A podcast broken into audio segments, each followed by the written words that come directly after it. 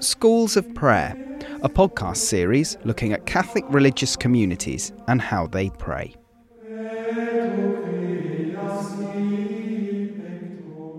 I'm Canon John Udris, Spiritual Director at Oscott College. I want to tell you about the Desert Fathers and Mothers. As the persecution and martyrdom of the early Christians came to an end the beginning of the fourth century, a new form of heroic holiness began to emerge in the deserts of Egypt. Its most famous icon was Antony. Imitating Jesus, who went into the wilderness to pray and do battle with the devil, Antony embraced a life of solitude and would inspire countless others who became known as the Desert Fathers and Mothers. What may they have t- to teach us today? That we live in a world where luxuries seem to have become necessities and where necessities have become luxuries. And one of those necessities that has sadly become a luxury most of our lives is silence. Silence is one of the chief features of the desert into which Antony and others retreated, not to escape reality, but to face it.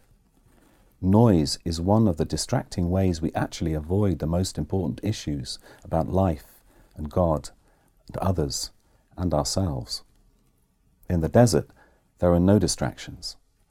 Clarity accompanies the quality of its quiet. There are many sayings and stories associated with the Desert Fathers and Mothers. One of them tells of three brothers. The first chose to commit himself to reconciling enemies, being inspired by the beatitude, Blessed are the peacemakers. The second chose to dedicate his life to visiting the sick. The third went into the desert. After a while, the first found he rapidly began to lose the very peace he was hoping to bring to others.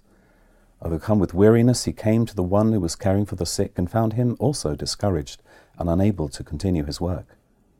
So the two went to see the one who had withdrawn into the desert, and they told him their troubles. And the story goes he poured some water into a basin and said, Look upon the water. And it was murky. But after spending some time in silence, he said, Look again and see how clear the water has become and as they looked into the water, they could see clearly their own reflections. I heard someone recently describe silence as an endangered species on the verge of extinction in many of our lives. Antony and the other fathers and mothers of the desert invite us to seize the opportunities to be silent, to turn off the technology we too readily take refuge in, and to dare to be still in order for us to regain perspective and clarity and balance. But one of the specific ways of prayers those from the desert tradition teach us is what they called talking back. Just as Jesus, when he was faced with the devil's temptations, countered each one with words from Scripture, the desert fathers and mothers would do the same.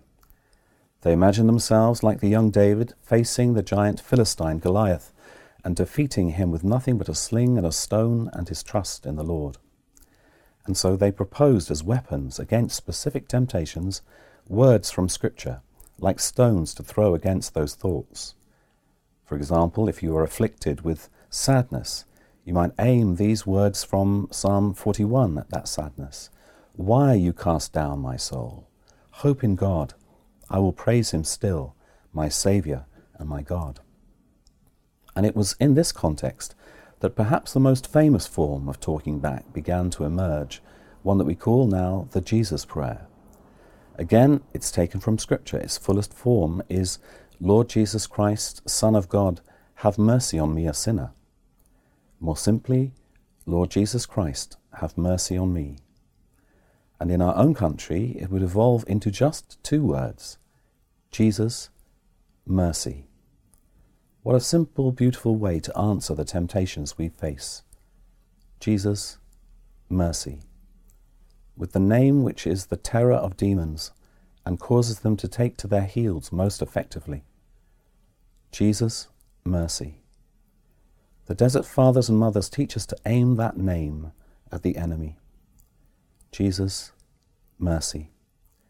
So let's put to the test in our own prayer and prove true what the desert fathers and mothers knew.